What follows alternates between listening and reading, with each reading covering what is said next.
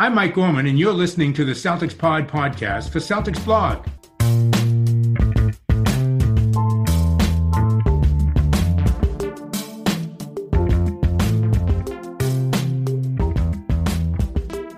What is good, guys? So this is like the official three-man podcast of the off season because we are officially, like J. Cole, in the off season. Big fan of that album, loving it at the moment. I'm joined by Mr. Will Weir and I'm joined by Mr. Greg Manakis. And before they say hello, if they're listening to this album, my favorite song at the moment is Applying Pressure. What's your favorite song off that album at the moment? That that's that's a great question. Um, I don't have I haven't listened to the album on that level yet, but I have listened twice through, and I like that J Cole pretty much he, he's he's starting to like uh, utilize a little bit more of that auto tune in his albums now, um, kind of keeping up with the times, and then you know flows crazy as always. Um, I, in terms of favorite albums of J Cole, I don't think it's quite Forest Hills Drive. Um, I also am a big fan of For Your Eyes Only. I know that album was kind of slept on a little bit, but I'm, I'm definitely digging it. I, I, can get I can get back to you on what's my favorite song on, on that album uh, next pod for sure though. J Cole's my yeah. guy though. I know. I was waiting for you to go off on this, Greg. I know that's. I know you're a huge J Cole fan. I feel like J J Cole is always a little polarizing. I feel like there's like one side that's like, yo, J Cole is like the hottest dude out there. Then there's the other side that thinks J. Cole's like corny and just does not get down with J. Cole. I actually feel like I kind of fall in the middle. Like I like J. Cole. This album, I've listened to it kind of when it comes to like a new album that of an artist that I do like, I usually kind of just kind of put it on while I'm doing other stuff and like see what kind of grabs my attention, like makes me kind of stop what I'm doing. Didn't I only listened to this one, this album once through so far, and nothing really grabbed me. So I'm still I have a I have it on my list to go back and and listen to it again and see what really what, what really grabs my attention. So I, I got to do some more work on this Adam before I can give a give a real answer to well, it. Well, I, I think one of the things with J Cole is the one of the reasons why I'm such a big fan of him is you have to see this dude live. Like his performances live are crazy. He came to I'm, I'm a Boston College guy, so he came to Boston College for my senior concert. I think it was my senior year. Um, and it was kind of I graduated 2007, so it was right before he like really really blew up. And I remember watching this dude. I didn't really know too much about him, and he just hooked me. I didn't know any of the lyrics to his songs, but his performance on stage, I was just like, that dude has the it factor. I don't know what it is, but he's got it, and I'm gonna I'm just gonna become a fan of him and just start listening to all this stuff. And uh, I mean, I'm glad I did because you know it's 2021, 14 years later, and I'm still a big J Cole fan. Do you want to know what's crazy?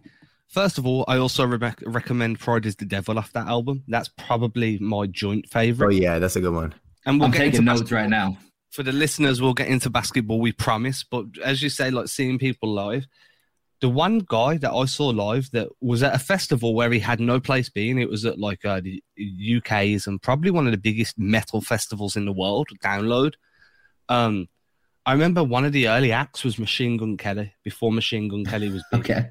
And I remember thinking to myself, this I'm sure this dude done a song with Little Mix. What's he doing at a metal gig? Mm. Like, I, I don't get this. You know, System of a Down are headlining tonight. Why is this guy one of the earlier acts? And uh, when I saw him live, I was like, this this guy's legit as an entertainer. Mm. And uh, I've seen him four times now, and I've listened. I know literally the words to 85% of his songs. So yeah. seeing someone live, I think, can really get that attachment level a lot more than just listening to them through Spotify. Yeah, I don't know a ton of MGK, but like I know he's got this like super energy too. I remember the first song I ever heard of his was with uh, Waka Flocka. I think it's called Wild Boy.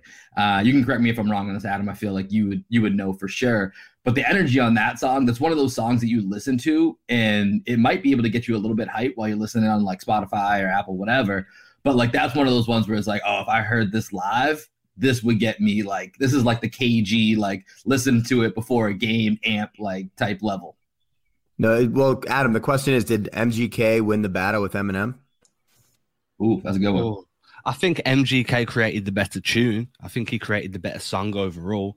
I think Eminem's rhyming scheme is just so complex that he was firing shots that were going over a lot of people's heads to begin with, and like mm-hmm. you have to mm-hmm. listen to it five or six times.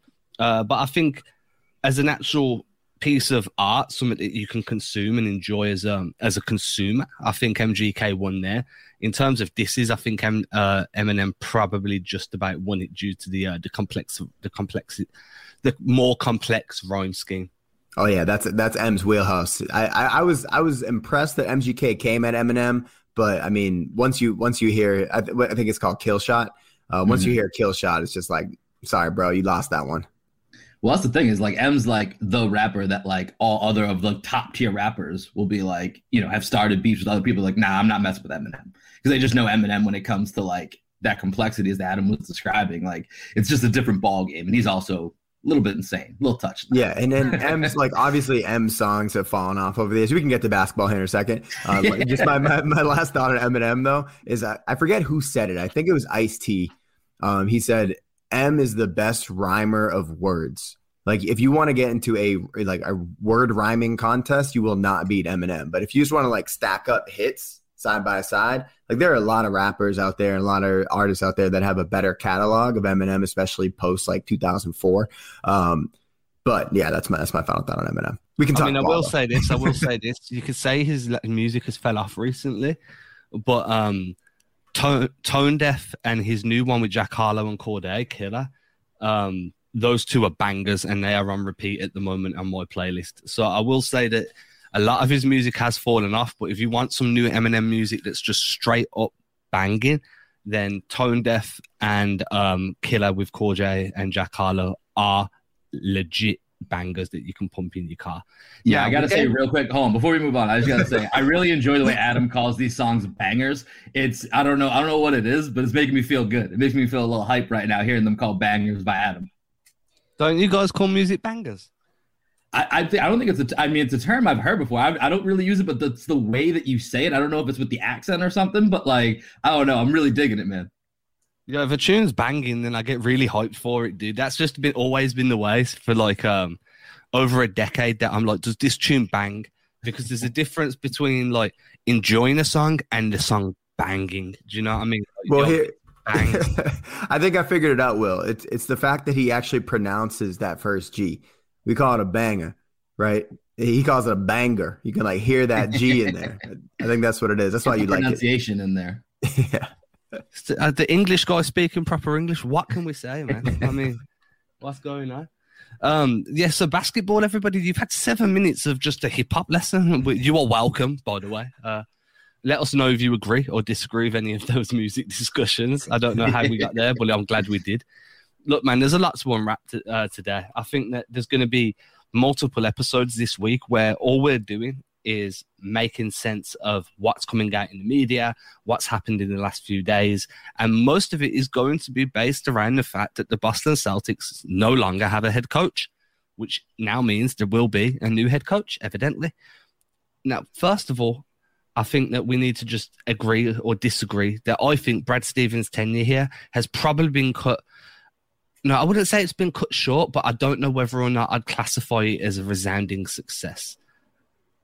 So, by that measure, I think that if you're talking about a coach that came in, kept the team more than competitive, like highly competitive during a rebuilding phase, and brought the city of Boston memories that are are still being spoke about now during the Isaiah Thomas years, during the um, when Kyrie Irving was injured and we had that Jaylen Brown and Jayson Tatum run, the run in the bubble. We've got so many experiences that come as part and parcel of the way he coached his team that I can't call his his time here a failure, but I just don't think I can call it a resounding success.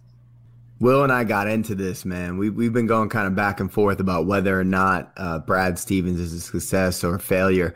Um, you know, success to me is a function of your expectations. So I think that Brad Stevens ultimately his tenure in Boston is going to be looked at as a failure. I don't think that Brad Stevens himself is a failure, and I think there were plenty of moments of success. But when we hired Brad Stevens, my expectations for this guy, especially as I got to watch him over the first couple of years, was that if he was given the right pieces, he was the type of coach that could bring in Banner 18. And at the end of the day, he didn't do it right? So for me, if I'm defining success as you know meeting my expectations, he did not meet my expectations, and therefore he is a failure.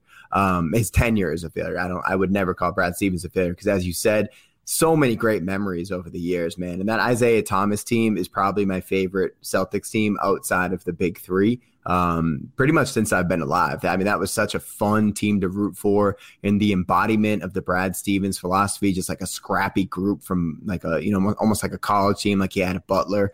Um, that, that type of blue collar attitude, I think is what resonated so well with the city of Boston with that squad. And I think that's why when we brought in Kyrie, a lot of people were a little bit worried because we were wondering if Kyrie was a little bit too Hollywood for Boston and would he would he be blue collar enough uh, to to fit into the city. Yeah, I mean, I think with with for me, and Greg talked about this that we we've already had kind of a discussion on our on our other podcast with this is you know failure seems a bit harsh to me, and I understand the way that you're you're contextualizing what failure means for me, unfulfilled is the word I keep coming back to. Because when you think of, you know, all those teams that both of you guys have mentioned up until really that Kyrie point, if you look at the rosters of all those teams, they're not conference championship teams. They're not, they're they're probably barely playoff teams from a talent perspective. But the coaching jobs that Brad Stevens did that turned Jordan Crawford into a player of the week, like, just think about that for a second. Early on in Brad's tenure, he turned Jordan Crawford into player of the week. Like, those are monumental steps. And, like, the way that the city gravitated to those Isaiah Thomas teams was, you know, it was so meaningful. Like Greg said, it's one of my favorite teams outside of the big three, which won championship and went to two finals.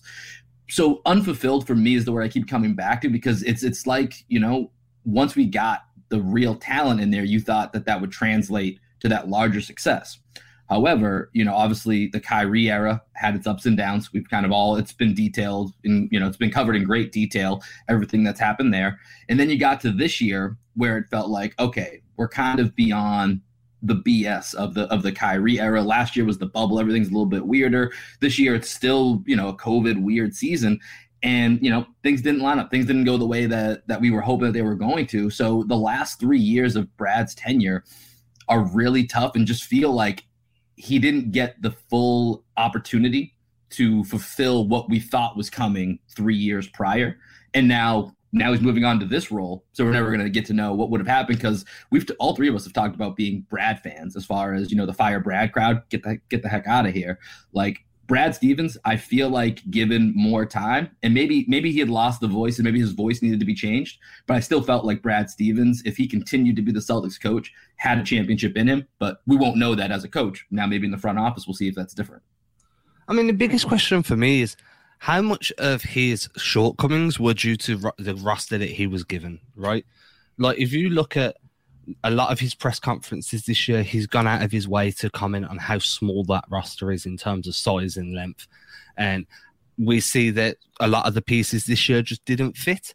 And in the years where they have fit, the injury bug has come along and struck. And realistically, his best opportunity for a championship was with the 60th pick in a second in a draft with Isaiah Thomas leading the point. I feel like that's when that team come closest to winning anything of um to get into a finals. If you look at like the Hayward years, they were just that was just bad luck. Kyrie Irving is Kyrie Irving, and I think the bubble was another opportunity that could have at least got you to a finals. Overall, I think I agree with um I agree with you both in terms of as a tenure, yeah, it's probably a failure. As an individual and maximizing the talent and making sure that the players you have continue to develop and overseeing that internal development, I think Brad Stevens, if you if you're looking at a development standpoint, that career that career in Boston as a coach has been successful. Yeah, and I think also, you know, IT when you when you come back to IT and the curse of IT, which uh, I, I, wrote about, and you know, when we traded him, and I think that's something that's been floating around a lot out there. Like, should the Celtics just sign Isaiah Thomas to a two year deal to break the curse of Isaiah Thomas, um, or you might call it the curse of Kyrie Irving, however you want to call it. But you know, the we loved rooting for that team because they were an underdog. And going back to that idea that success is a function of your expectations, our expectations were not that that team was going to make it to the finals. We were hoping that they would make it to the finals. And that's what was such a fun story to root for. And the moment we brought in Kyrie, now we have someone that's won a championship and we're pairing him with Gordon Hayward and we have the, all this young talent. We still have Al Horford, we have Terry Rozier, we have Marcus Morris. Like we got a squad, right? So when you when you have all that talent, it's like okay, we expect to be in the championship, and you're setting yourself up for failure. The pressure is, is something that I think every Celtics fan would love to take on is the pressure of meeting the expectation to make it to the finals. But the reality is, at the end of the day, there are two teams in the finals at the end of each year, and it's very difficult to get there, especially when you're in an Eastern Conference with still in his prime LeBron James for you know the first part of that. Um, and it, it's just really tough to do. I, I, would disagree and say that the bubble was probably his best chance. I think last year yep. um, we needed to make it to the finals. It was it was sitting there for us for whatever reason. The Miami Heat are a bad matchup for us, and we just could we just couldn't get over the hump. But last year I thought was the year to make it, and it just sucks that Gordon Hayward got hurt, man. Because Gordon Hayward was playing great basketball right before he got hurt in the bubble, and I thought he was actually our best player last year until until he got hurt. Yeah, you brought up a great point, Greg. And I wanted, I was going to try and bring this up here because Adam talked about which team he thought was the maybe not the best brass team, but the team with the best chance. And so looking through all these teams, because a lot of these teams were really fun. You know, I think for me, I would argue my favorite team was that Isaiah Thomas team that you know that made it to the conference finals um, that year. Like that whole series versus Washington is one of my favorite two week stretches of basketball I've ever experienced. That was just, you know, I mean, that whole season following Isaiah Thomas was one of my favorite experiences watching basketball. But I, I agree with you, Greg, that the best team with the chance to make it to the finals, I think, was that was that bubble team. That felt like that was the opening of a window. And I think that's what then what transferred over to this year with those expectations as you talked about, because it was like, oh, now the window's open, the Jays are ready to take this ascent. And then obviously before we get to the offseason, we kind of assumed Gordon Hayward was coming back. And then once he didn't, I don't think we realized how much that domino would affect everything, regardless of all the other COVID issues, injuries, all that. I don't think we really realized at the time how much of a domino that was going to be. But I do think it's interesting to think about which of these, like if you were to have a Brad Stevens Celtic team tournament, who do you who, who do you guys think wins? It's an eight team tournament. Who who do you guys think wins? It's kind of a kind of an interesting question to think about. Man, the problem is each year the star players on that team improve, right? From a like, does last year's Celtics team beat this year's Celtics team in a one game win or go home? Does last year's day does this year's Jayson Tatum just put the team on his back like we've seen him do in multiple times, and just be like, "Yo, young JT ain't got nothing on me." You know what I mean? do, do, I, all I can imagine in my head, and I don't know why, is that scene from um, Above the Rim where Shep is just dribbling on his own, you know, and he, well, really he's playing against his old boy. You know what? You, you know the scene I'm talking about, yeah, right? Yeah, I know you're. Like, and that's to me, like that's how that game would end up going. It would just be JT on JT, but one of them's like the ghost of basketball past, and we're gonna go with a um, a Christmas analogy there, apparently. And then the other one is, you know, Shep just dribbling up against the wall and playing against himself, but it would be really fun. I think what we should do is get like a 2K. We need to see if 2K let us do some like cross game play. So you play with last year's roster and I play with this year's roster, and we just, you know, well, we'll start like an eight man bracket and we'll go roster versus roster on 2K Live. Hey, well, if we're doing 2K video game, give me the Kyrie, Gordon Hayward, the Jays, Horford, Marcus Morris, Terry Rozier. If we're playing video game style, I'm taking that team. Listen, I mean, it, with with the rosters, th- this year's Jayson Tatum. I mean, at his peak, you know, in that one game, this dude is absolutely amazing. I don't know where you guys are with like how you feel about Jayson Tatum moving forward, but I caught the uh, you know, the Brooklyn Milwaukee game last night. And to see how much Brooklyn like suffocated what Milwaukee was trying to do. Khris Middleton had an off shooting night, but they were like really in his jersey. Kyrie was D'ing him up. He like blocked his shot a couple times. Um, JT, you know, in retrospect, looking back at that series, I mean, dude, how many players in the league are better than, than Jayson Tatum right now? He's unbelievable, dude. Th- th- thinking about what he just did in that in that series against the against the Nets, and then you watch what what the Nets just did to the Bucks. Like Jayson Tatum might be next next year fully realized a top five player in the league. Yeah, I mean, I think he's probably. I mean, it, it's hard to put him much lower than just outside that top 10 maybe you already have them inside the top 10 but i think it's i think it's really hard to get past and i haven't you know i'd have to sit down here and make a full list but i think it's probably pretty hard to get past 12 players in the league mm-hmm. that maybe you would take over Jayson Tatum. And then probably, you know, from eight to 12, I'm sure there's debates and arguments to be had of, of, of, where he is in that. And, you know, I don't know if you guys caught the, the KD interview that was, that was going around the internet the other day of him talking about playing against Jayson Tatum and how, you know, he remembers in his career going up against the Kobe's, the Duncans, the KGs, and how he's putting, he's already putting Tatum in that category. So, you know, it's not just, you know, he's getting the respect of the others around the league, the other top tier echelon. So it's an interesting question that I would love to kind of flesh out a little bit. I think it's something in the offseason we should probably do. But, you know, somewhere in that eight to 12 range, I think is pretty reasonable of, of where Jayson Tatum's living these days. Yeah. I mean, the more he develops that playmaking ability of his, the more teams are going to have such a difficult decision to make. Like, do we close the passing lanes or do we close the shooting? And I think that Tatum will just end up being one of these guys where the only option you've got is to let him go off for 14 assists or to let him go off for 60. And that's why it's so imperative to get the right talent and the right level of shooter around him to maximize on that growth because that development's just going to keep coming. I think that'll be one thing that Brad Stevens really um really kind of pushes home on a new head coach is hey, you need to keep developing that Jayson Tatum playmaking skill because that's going to be what opens up the game for everybody because he's just so transcendent as a scorer. If you if you continue to develop him into, you know, one of the best playmaking wings in the league, because I think he has that pass recognition in him, and he was already starting to flash that playmaking. Um, I think that now all of a sudden you're talking about a top three wing in the league, and then arguably um, a top five, top eight sort of guy, and MVP discussions on a regular recurrence for five or six seasons.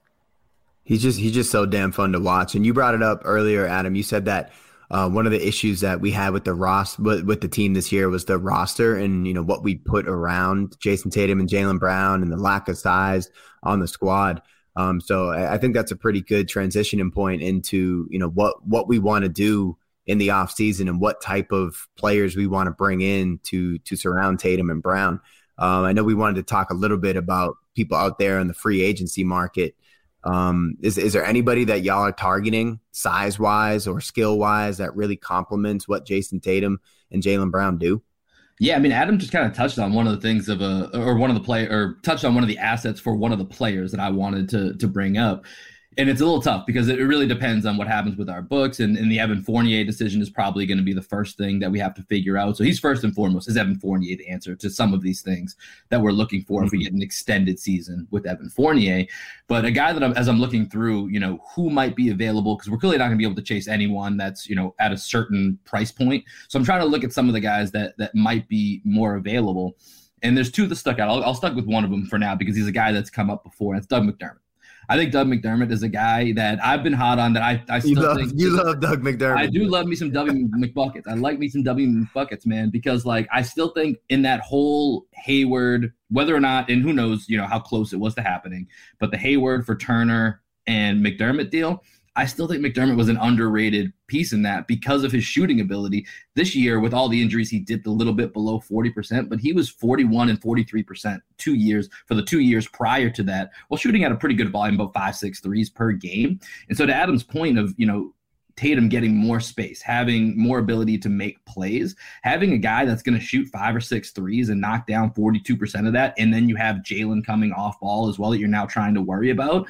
Like that type of gravity is real. And I think when you add in, you know, he's not going to be a lockdown defender, but he's a long, he's long. You know what I mean? So when you add him to that defense, if you're doing the right rotations, depending on whoever the coach is, like you can, you're not going to get murdered with Doug McDermott on the floor for 20, 25 minutes. And he's got a little bit, you know, in the few, I didn't watch as much of obviously the Pacers this year as I do the Celtics, but the few games I checked in on, you know, he's got a little bit of, hey, if that three's not there, he can drive into the lane, either get another shot for himself or keep the ball moving. So I think a guy like Doug McDermott, I don't know what his price is going to be and, and, what our flexibility cap wise will be for a guy like that. Uh, but it's a guy I've had my eye on for a while, and I'm going to continue to to monitor him and see if that's see if that's a guy that we can find a way to bring in here or, or a similar type of guy. I'd say he's he's a pretty good uh, facsimile for what Joe Harris does for the Nets, right? I think they're very similar players, and if you put Doug McDermott on the Nets, would we talk about Doug McDermott the way that people talk about Joe Harris right now? Because I think Joe Harris is has his his stock around the league has really jumped up over the years, and some people calling him like one of the best shooters in the league. I I don't necessarily know that I would call Joe Harris on that elite level of shooter. I think that he's a great shooter. I don't know that he's one of the best in the league. Um, so if McDermott is put in the right situation, maybe maybe we're talking about Doug McDermott in the same way. I think we would all know we would all say that those dudes are shooters and you don't want to leave them open. But how good they actually are, I think, is is is the question to, to ask. But I, I agree. I think Doug McDermott is someone that we could definitely go after. Um, I I kind of want to put together a little uh, a little a little trade here. Now, hear me out. Hear me out. Okay. Everybody wants to get rid of Kemba, and I'm cool with that. Um, I don't know what you can get back for Kemba. Honestly, I don't know what his value is around the league. Um, so I have a I have a little two team deal here where I want to get I want to send out Kemba Walker, bring back Al Horford, part one. Kemba Walker for Al Horford, and then part two. I want to figure out a sign and trade uh, or extend in trade, whatever whatever it's going to be. Uh, Marcus Smart for Mike Conley. I've been watching a lot of the Utah Jazz in the playoffs, man. Mike Conley is hooping. I don't know if he's he would necessarily be in that contract range, especially because uh, he's making like 30 million this year. I don't know how much of a decrease in salary he's going to take, especially after playing this well. And I, I'm sure Utah would want to bring him back on some level at the right price. But I think Mike Conley would be the perfect type of point guard to put near uh, Jayson Tatum and Jaylen Brown. You know, he's not a great defender, but he's not Kemba. He's a little bit bigger than Kemba is, and he's been money from three point land. Um, so, in terms of free agents that I'm targeting, he's a name that I want to kind of keep on the radar. Is is there a way that we can figure out some sort of sign and trade deal for Mike Conley? Because I don't know if you've watched him in in these playoffs, but he looks really good, man. He looks quick, he looks decisive, and that three that three point stroke is is really there. First of all, I think the question I'm going to kind of pose questions back to both of you um, because I've feel like there's discussion points that need to be had on both of your choices. in Doug McDermott, the question is could he hit as efficiently from three as Joe Harris does with the level of spacing that Joe Harris gets due to KD, Harden, and Kyrie being on the floor? That's the question I've got because Joe Harris shoots in oceans of space because everybody's helping off of Joe Harris to deal with a James Harden drive or a KD post up or a Kyrie Iverson cut and you find Joe Harris's movement is just at that elite level where he continually loses a defender by lifting or by coming off a pin down. And then if if Doug McDermott gets that same level of freedom and spacing, could he be as um as efficient? And I think the answer is probably yes. Yeah, and the second that. question, the second question I've got is Mike Conley sounds awesome. I think that I agree. um, gives you a bit extra height. He penetrates. He likes to set guys up. He's been money from free. The only concern I've got is a sign and trade is going to hard cap you, which mm. means how easy is it for the Celtics to then get below that tax line and stay there while filling out the rest of the roster and remaining competitive? Because you're going to take Horford's contract back in this scenario. So you're still going to have like a 30 million plus on Horford. Tatum's extension is going to kick in, and then Brown's in the second year of that deal. Uh, so that's a lot of money. That's probably like close to 90 million, 100 million. It's kind of committed on those three guys. Uh, it's just, you'd probably need to make two or three smaller deals to open up that availability. Yeah.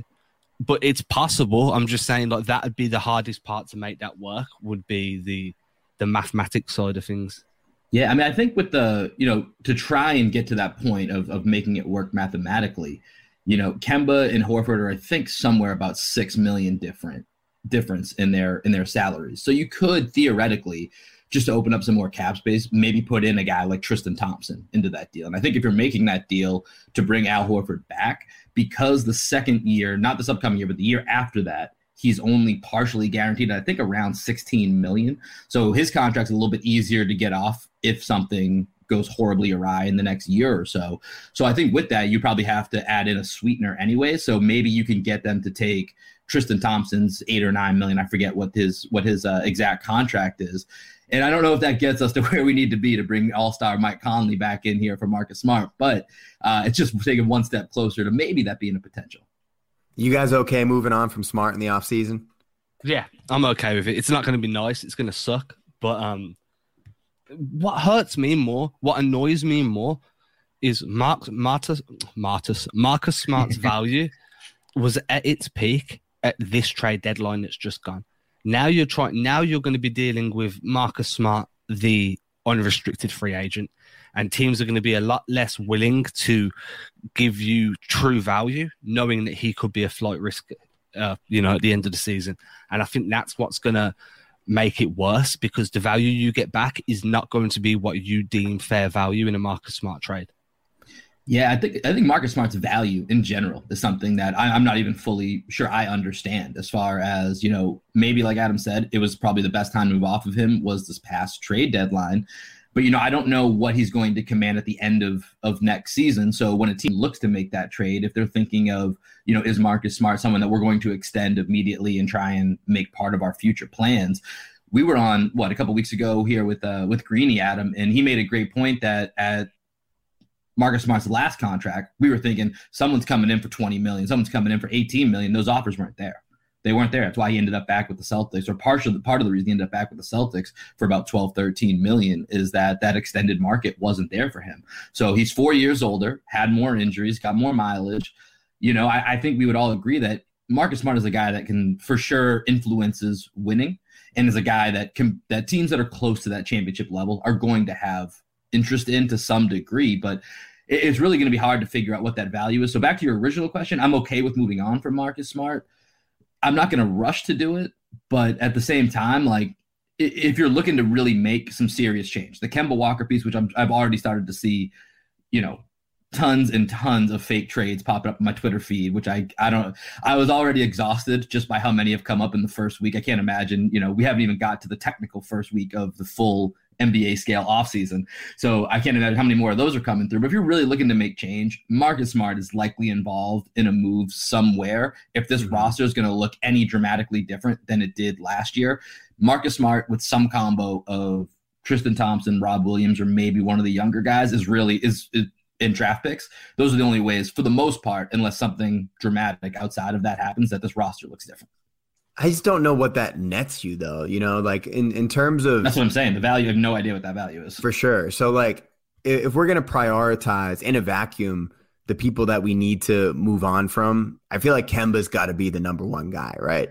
Like if if I if it's between Kemba, Marcus, and Fournier, and we have to figure out who we're giving what's uh, Kemba at 36 million, right? 36 million to over the next two years I would rather split that 36 million between Marcus Smart and Fournier and move on and figure out a way to move on from Kemba because I think Smart and Fournier are going to be there for you, right? They're they're pretty solid. Um, you know, they don't miss many games and they have the size that you need to compete. Kemba's just too small.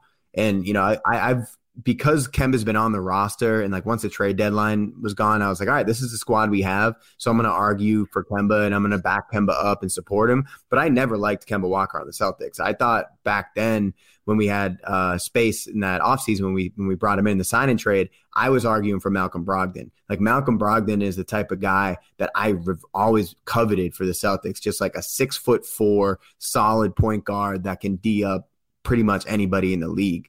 So Smart, I think, is more on in that mold. I think Brogdon's way better than Smart is. Um, and then I think Fournier, even though he couldn't guard anybody um, in, in the playoffs, I think that his size and the fact that he's still 28 years old, you you know, you will be able to trade him down the road if you need to. Um, Kemba's Kemba's just a guy I think we have to move on from. Well, can I ask you a quick question? Yeah, yeah, go ahead. So and I'm with you. I, I, mean, I think Kem, I just think it's gonna be really difficult to move off Kemba. So this is what I want to ask you: is what are you willing to eat in a trade to get off Kemba? Like, how important is it to you get off that trade? Because you're gonna have to lose that trade most likely, unless there's something that mm-hmm. you know that comes out of left field. Likely, you're losing that trade. You're paying somebody to take this asset, the 70 yeah. plus million off your hands. What are you willing to to eat in that scenario? Um, well, I mean, that's why I'm I'm trying to find somebody like Al Horford that is like on a similar contract um, to him. But if, if it's just like in a vacuum, I would I would definitely give up a first and a young player to get off Kemba. I, yeah, I just think we I, yeah we need to we just need to move on from him, man. If it's like we we give up we give up this year's pick or next year's pick and um, Nesmith or, or Romeo, like honestly, I would probably do it because I, I just think we need to move on. I think the biggest part is like um there's always going to be a team willing to eat a contract for you. It's just how much you sweeten the deal. Exactly. Right. It's it, it's always going to be an available option. I think that one thing to keep in mind here is moving on from Kemba doesn't mean it needs to be before the opening tip of next season. You have all the way until the trade deadline for other things to start to um, deteriorate on other rosters. Maybe a guy just ne- doesn't want to be there anymore, or a team's mm-hmm. like, "Yo, this guy's no good for our locker room. We need to change things here." But he, and then that's where that Kemba Walker deal could come in, and you could actually probably get better value by being like, hey, this dude's causing you a bunch of problems, and he's on a big contract. We'll give you Kemba that's a, a known commodity within a locker room, and mm-hmm. we'll take your guy back. And you know, there's going to be ways. I know that I've seen people throw around Kristaps Porzingis for Kemba, one injury guy for another, but you're getting size and length back.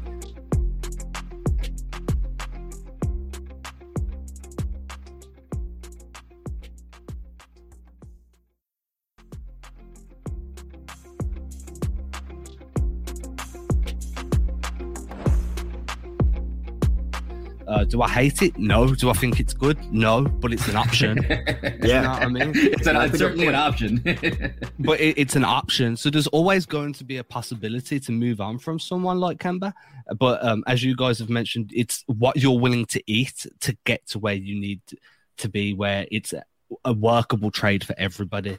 Now, one name that I, when we were talking about free agency, one name that I really like and uh, we'll kind of wrap it up here. We'll go. We'll just throw out our top three coaches for the opening, um, for the coaching roster spot opening after. But the one name I really like is Nerlens Noel.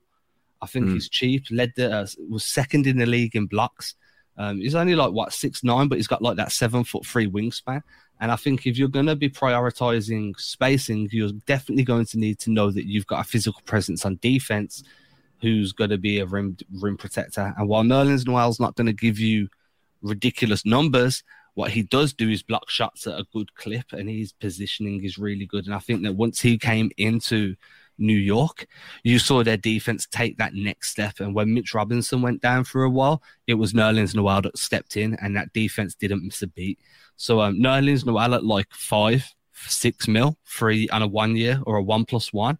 I think that would be a really good option, and it gives you more incentive then to A, move on from Tristan Thompson, who I think hustled his heart out during that series, but is obviously just not a great fit for this roster. But it also gives you another guy that grew up local to Boston that's going to be willing to put his body on the line to succeed in a, in a stadium and a community that he grew up in and he has ties to already. Yeah, I love the idea of, uh, of, of pretty much just rotating continuously on defense. Nerlens Noel and Rob Williams, from the defensive perspective, are kind of facsimiles of each other. So seeing the two of them rotating back and forth would be something that's that's really interesting. And actually, I looked this up earlier this week, thinking about you know I don't want to take us too far off topic here, but of the Rob Williams um, contract situation where he's now extension eligible coming up this offseason. And it had me think back to Nerlens Noel a couple years ago with the Mavericks was was also extension eligible and he turned down I think it was 4 years 80 million to try and test the market. Ended up with like one year five. Been living off, you know, pretty much five million dollar contracts the last three years, as opposed to that four year, eighty million dollar deal he could have had with the Mavericks. They let him go ahead and test it, and he's kind of been floating around since. And you know, he had the injury concerns, much like Rob Williams. So I think it's really interesting that you bring him up, and if we could bring him in for the right price and move on from Tristan Thompson, I really, I really like the idea of our defense constantly having an anchor of Nerlens Noel and Rob Williams back there if they're both healthy. I mean, hindsight's horrible, right? You turn down four for eighty and get three for fifteen. How yeah. like you know, like you, that's that's some self belief right there, right? If someone tells me I'll give you four years and eighty million dollars over four years, I don't care if you want me to bounce on a pogo stick for the next twenty hours straight. like you can tell me whatever you want. You want me to keep running till my legs fall off? Fine, I'll do that for you. Eighty million dollars, whatever you want, whatever you want. Well, that's the case study you got to present to Rob Williams. Like, hey, here's Nerlens Noel. Like, I'm not saying we're giving Rob four years, 80 million with his injury concerns, but whatever it is that you want to maybe try and get him on a team friendly deal for, yeah, I don't know, three for 40 or something, whatever the number might be. It's, hey, listen, like this is this is the example of, of what happens if maybe, you know, you don't sign up with that team friendly deal. You could end up, you know, playing for minimum contracts or, you know, mid level contracts the rest of your career bouncing around. We're offering you a little bit of stability. So we'll see what happens. Yeah, I think it's the the old Steph Curry thing, right? When Steph had had the glass ankles, right? I think his first extension that he signed was something like four years at some maybe like ten million a year. It's like really Some- ridiculous. It was insane. It, Yeah. it was insanely low, which allowed them to build the team that they built because his contract was so low. Um, so you know that that's definitely something I'm looking at for Rob is what can we get him extended at? If we can get him at 10 million over the next four years or something like that, that would be huge, man. That'd be a steal. So we'll wrap it up with our top three because I know everybody's going to be finishing their commute to work at this point. Um, so we'll wrap it up with our top three coaching picks. Now, I will say if you follow me on Instagram, then you would have seen my top three picks yesterday. If you don't follow me on Instagram, please do follow me on Instagram. That would be very much appreciated. Um, so my top three picks are at number three, I've got Becky Hammon. Number two, I've got Sam Cassell. And at number one, my number one option, my numero uno, is Kara Lawson. I love it. My my list is exactly the same, except I got Chauncey Billups at two instead of Sam Cassell. well, this is little little uninteresting because I feel like we have like the same three candidates. Mine might be in a. I've, I've lost track of which order you guys had it all in, but I had Lawson at three, I had Cassell at two, and Billups at one. Um, you know, I think for with Kara Lawson, just her immediate tie to the organization from last year for me is one of the things that really sticks out. And all you know, we had, we just have a little bit of a closer relationship as a fan base with her, and all of the inside stories that we've heard of her work with the players. So you know, she's already come out as you know for through some of the the rumors of being you know one of the top external candidates that they're going to look at. So I think it's gonna be really interesting to see what happens with this coaching vacancy. Yeah, because I think what's- with uh, I'm sorry, Adam. No, Uh, I think ahead, ahead. I think with uh, you know what was said in the press conference when they talked about the continuity and the importance of continuity is why they were promoting internally bringing Stevens into the basketball ops job is that they wanted to keep things consistent on some level, and I think Kara Lawson because of sh- her ties to the organization just last year, I think it was. Um, I think that's why for me she would be the best candidate. I personally don't know too much about the way that she coaches. It's all you know secondhand sources, um, but all the stories say that that she is the right person for the job, and that's what Scal said. Right? Scal came out and was like, "Hey, this isn't about like." You know, a progressive hire or anything like that. She's the most qualified person for the job, and I mean, they, Scal's been around the team more more than any of us, so I'm I'm definitely likely to take his word, even though he is annoying as hell. I think for me, the biggest thing, biggest question mark I've got over this whole process is how did Chauncey Billups become such a front runner when he's got so limited coaching experience compared to somebody like Sam Cassell that's been around three different NBA teams, has worked with multiple different stars as an assistant, has done like basically paid his dues and is very much by all accounts ready for that next step into a head coaching position. I feel that Chauncey Billups, he's because he's got that reputation of like a TV analyst, he's done radio shows, he's just got a, a larger presence within people's basketball like um echo chambers, so Mhm. to speak. I think that's put his name ahead of someone like Cassell, who I think is probably more experienced to come in and handle whether this what I'm effectively classing as this soft rebuild that the Celtics are going to go underway with. Well, I, I think with with Chauncey, it's like the the reputation that he has and had as a player, and the way that he might be able to, you know, affect the the team as a whole with just like his presence, right? I don't know if that's what necessarily you are looking for if you're Brad Stevens and the head coach, but seemingly if we're prioritizing, you know, the the type of head coach that we want to come in is is a is a head coach that has playing experience, right? And that that did it as a you know he I mean he was a championship championship was he MVP Uh, NBA Finals MVP. yeah, NBA Finals MVP, you know, point guard of, of one of the greatest defensive teams of all time. I think that his that like cachet that he brings is just like another level over Sam Cassell. So Sam Cassell has the coaching experience, but he doesn't necessarily have the you know the cachet that Chauncey Billups had as a player, even though Sam Cassell had a hell of a career too. I think it's pretty interesting. When, and I was thinking about this the other day. When you look at the resumes of all three, all of our top three candidates, none of them have been a head coach in the NBA. So I know to varying degrees they've all been assistant coaches. And it feels like, and I know Adam, you've said this on on Twitter, and I and I kind of feel the same way, but I'm questioning why I feel this way. That when candidates like Lloyd Pierce or Jason Kidd come up, I'm very off that. I'm I'm I'm not really wanting the Celtics to go that way, and it's because we know more. We know what we've seen We haven't seen any of the candidates that we've mentioned right now as a head coach. And so we look to the pedigree, we look to what we hear behind the scenes, the relationships with players. And, you know, it makes me think to, of these two things here. One, you think of a guy like Luke Walton. He had the pedigree, played for championship teams, played around really great players, was an assistant coach on the Warriors, you know, even was given that little sample size of what the first 30 games, I forget what year it was when Steve Kerr was out with his back injury and they went like 30 and 2 or just something like we're out like gangbusters. And, you know, then he goes to LA. That didn't work out very well. Kings still not going very well.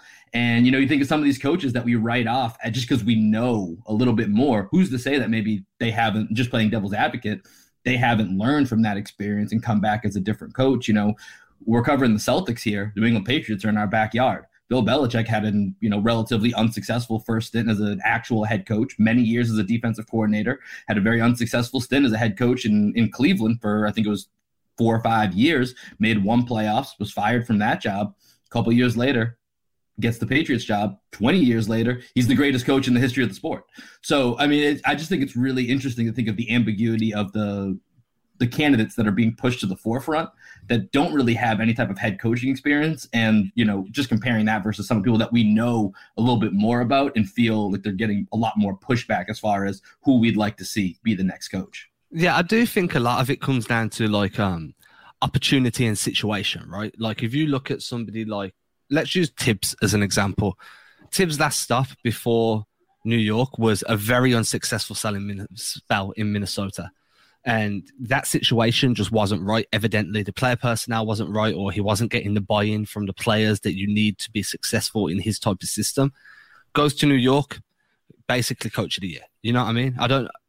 So that situation plays a huge part in whether or not you're going to be successful as a coach. You need the players to buy in, you need the front office to buy into what you're doing and to be willing to give you a roster capable of performing the way you want them to perform.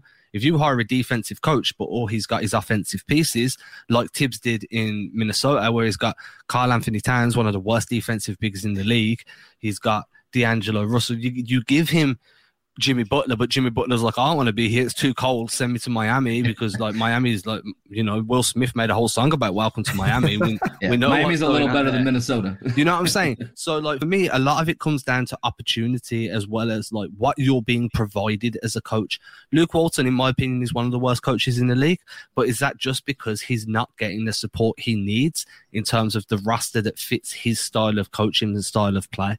So there's a lot of more questions for me that go into this rather than just I don't want play I don't want Lloyd Pierce. I don't want mm-hmm. Jason Kidd. The thing that puts me off Lloyd Pierce is you were in a very similar situation in Atlanta. You had a young team with a very clearly defined star. You had a rim running big, just like in Clint Capela. You had floor spacers. You had young pieces in DeAndre Hunter. Um, Huerter's a young guy, and you couldn't make it work there. So, what makes us think that you could make it work in Boston just with a very similar roster construction?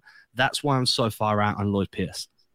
Yeah, but Lloyd Pierce, though, is, you know, they, they moved on from him right before they got healthy. So you don't know how much of it was Nate McMillan and how much of it is just a healthy roster. Um, but he, he's he's a guy that I think his reputation was that he was like you know that leader of men type um, you know players coach, and for whatever reason that didn't work out in in Atlanta. Um, similar, and it, correct me if I'm wrong, but th- that's kind of what I heard about him was that he was kind of similar to the the Mark Jackson vibe, like in that mold of a coach. Um, but I, I, I don't personally want anybody that's done it before, as as Will was saying. Like I don't want the Lloyd Pierces, I don't want the Jason Kidds.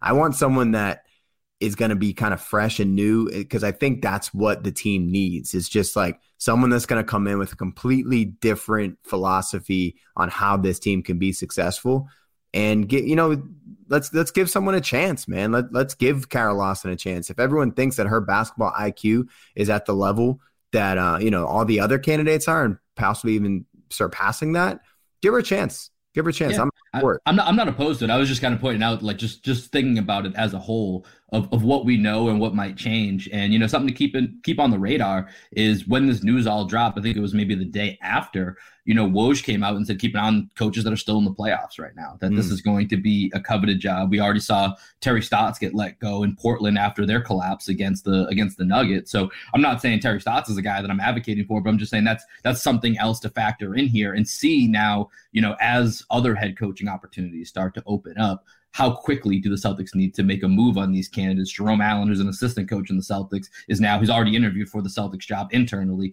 is going to mm-hmm. externally interview for the Blazers job. So some of these candidates may may start to have a little bit of movement. So it's gonna be interesting to see how quickly Brad Stevens needs to make this first move in his new role. I'll throw out um I'll throw out a curveball now, and then I'll let and then we'll wrap it up, and we'll you know let everyone know where we where we live in terms of social media. um, Micah Shrewsberry I think that Micah Shrewsberry could be an, a, a good name to, you know, he knows the system, knows most of the players. So very similar reasonings with Kara Lawson. I just think Kara Lawson's playing career makes her more respectable in the locker room than what Micah Shrewsberry would.